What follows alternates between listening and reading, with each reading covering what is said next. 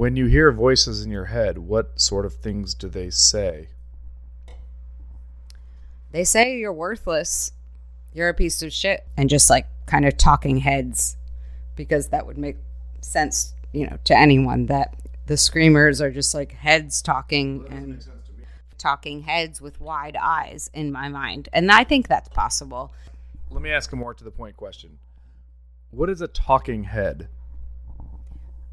A talking head is when you're trying to make sense of voices that you're hearing from the interior in your head, not from the exterior. They're somehow coming from inside, but they're not your thoughts or your voice. Do you think it's the voice of God or something? No.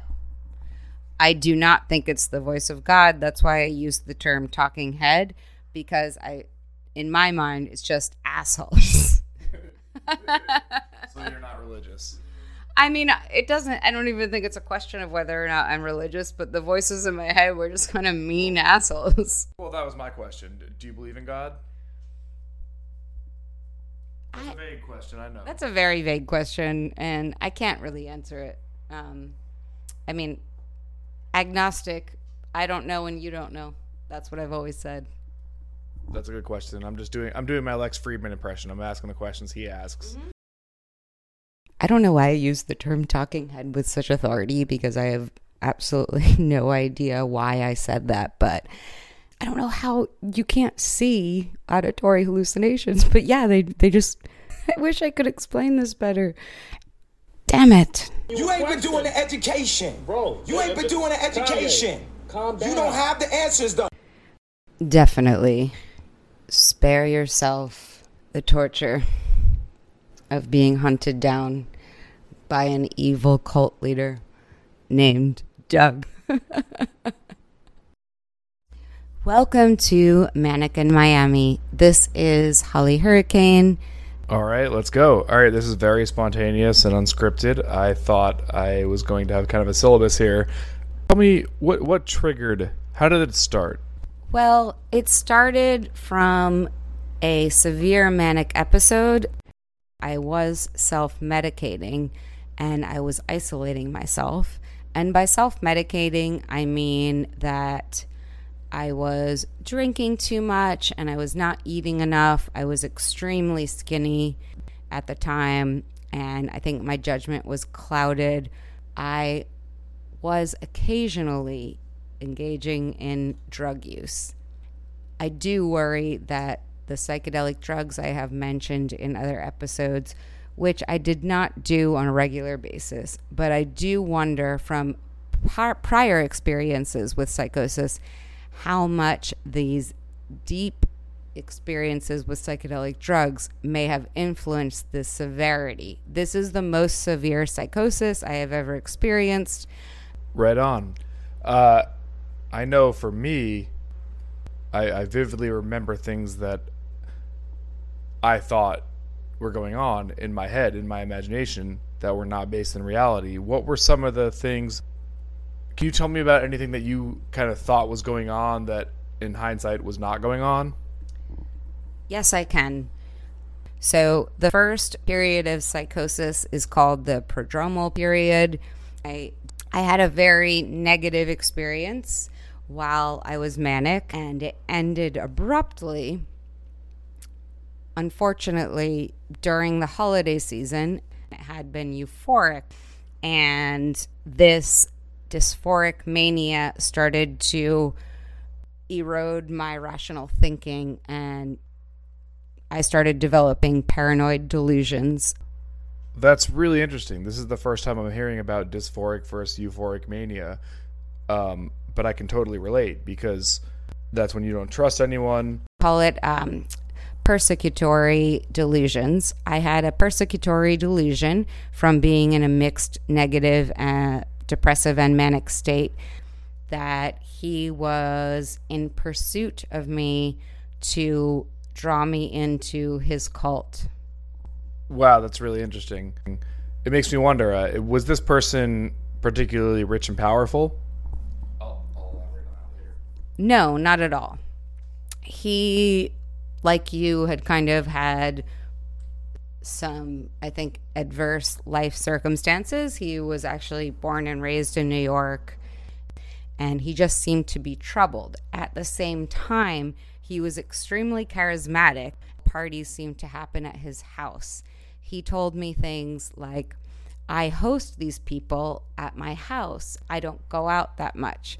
And there are so many things about him that I correlated during my the beginning of my paranoid delusions that in my mind made him a cult leader. But there were other facts that happened from my experiences with him that made it even more real to me and that in my mind made it clear that he was the leader of a cult and that our mutual friend was part of the cult it sounds like from your explanation to me you're describing someone who is rich and politically powerful. I, I i know that in my experience my delusions escalated through the hierarchy of people i know who were rich and powerful up until the point where i thought donald trump was uh, looking for me. So it's interesting to hear. Um interesting. So I, I, I can totally relate to that. Thinking someone's a cult leader, thinking that's inter- that's interesting. You thought he was a cult leader. In my personal experience, I thought my friends were assassins. Uh, I look back at it and laugh. I know when I started getting paranoid, and I was feeling very vulnerable, and and and thinking that everyone I had met recently saw me as weak. Yes. And I started to think they're plants, and I started thinking back. How long have I known this person? This person was taking advantage of me in a weak and vulnerable place and using specific things that were a strategy really, really to get control. really, it's all in your imagination. Um, see, to this day, I'm a little bit torn on that. Yeah, I used to have I used to have delusions like that, and I, and sometimes I still think of sometimes I still think about it. Sometimes I still think about. I get conspiratorial, and I have to remind myself and I still get paranoid. And I have to tell myself, wait a second. You were so paranoid that you thought your friends were assassins, and you thought the world, including Donald Trump, was going to conspire against you. That's that's the upper echelon on the spectrum of crazy. So maybe the things that I'm still a little bit nervous and paranoid about, maybe they're in my head, even though they're in the realm of possibility it's very it's also possible that this is just my imagination. Here's the thing. I agree with that. And that's when the paranoia really set in and I was able to look back on things exactly. and draw lines but and you know there were so many ways that I could connect the dots and I thought that I was the sharp person figuring it all out. Of course, 100%. I'm just wondering now Am I so fragile that anytime someone breaks up with me now, I'm going to go into a psychosis? I went to the Untitled Art Fair, part of Art Week in Miami, also known broadly as Art Basel Miami. So the first booth that I saw was a gallery in San Francisco, and it was called Cult Exhibitions. Oddly, side note, I stayed in touch with the gallery director and I went to see her recent exhibition in April when I was in San Francisco. So I saw her again, but the first thing that I saw was a large painting and it had the name of this person on a painting and he was about to like buy the painting. Um, I can't like this is too much. The universe was sending me this message early on I can relate, but look, but looking back, it is co- it's it's more coincidence uh, because you can make meaning out of anything. A lot of it is seeing meaning in coincidence and synchronicity. I've always very much enjoyed coincidences, but I have never found coincidence to be a significant or spiritual experience, as I would say many, many people do these days, whether it's like numerology or this stu you know not stupid but viewed my Instagram story and I had met her once. She's a cult member and she was absolutely looking into me and this is scary. Too relatable. Yeah, but that's also technology playing well, into it. Absolute clear signs. that this person all along had been planning this and things that did actually happen led me to believe this was real. Hundred percent. So when I when I was having my delusions, I'd say ninety percent of the stuff that I was hallucinating actually was was real. No one believed me that it was real, but they would come to be true. For example, I was nervous that a particular employee was breaking into my restaurant and stealing from me. While I was in the hospital, he broke into my restaurant and robbed us. Play a song in my car. He said, How did you know this is one of my favorite songs? And so later, of course, I'm like, That was fabrication. That he said, I feel like you are extracting the data from my brain. That's that's the delusion I've felt every time I've fallen in love. I mean, personally, I know the way my my mental illness manifests is that anytime I'm connecting with someone, a woman, uh, on an emotional level, I start getting paranoid and I start thinking, how does she know what I want? How does she know what I like? Who told her?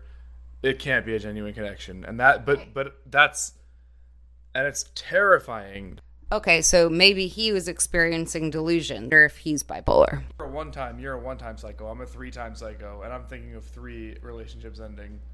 Yeah, I mean, Business or other, business or personal or otherwise. Yes, this was my first full blown psychotic break, but I have had dysphoric mania and I've had voices in my head and things like that. So I can identify this stuff immediately and Sounds like a bipolar psycho making meaning out of coincidences.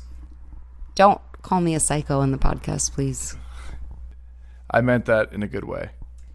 And yes, of course, that's what it was. It was a short term thing. I was manic and it was the worst timing. My birthday is Christmas Eve, it's December 24th. My father's birthday was December 28th. He experienced the same sort of depressive lows at that time of year. So I do wonder if I kind of got that from him and I felt so taken advantage of. Well, this guy already knew I wasn't going to join the cult, and he took advantage of me anyway.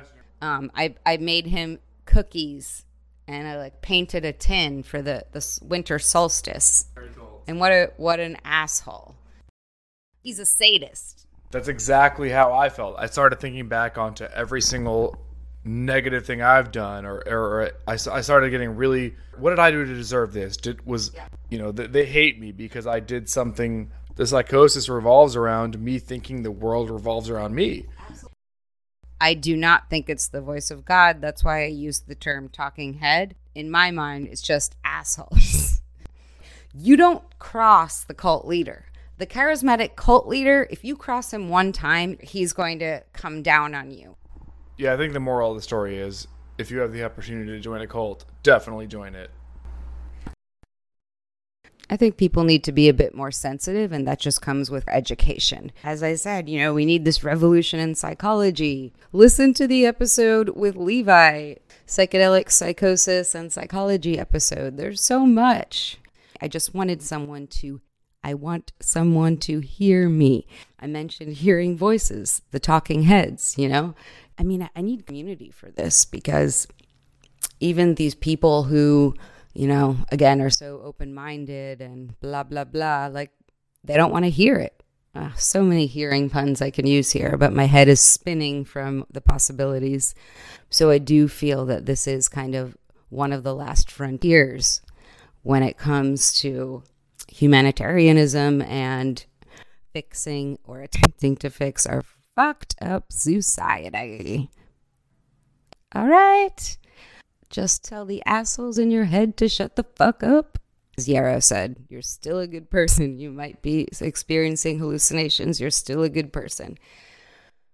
Yeah, that's a great quote. Thanks, guys. You ain't got the answers. I'm asking you You ain't been doing the education. Bro, You ain't been doing the education. calm You down. don't have the answers though. Calm down. Because you trying to give me advice about No, something. no, no, you ain't you ain't got the answer. You ain't spent thirteen million dollars.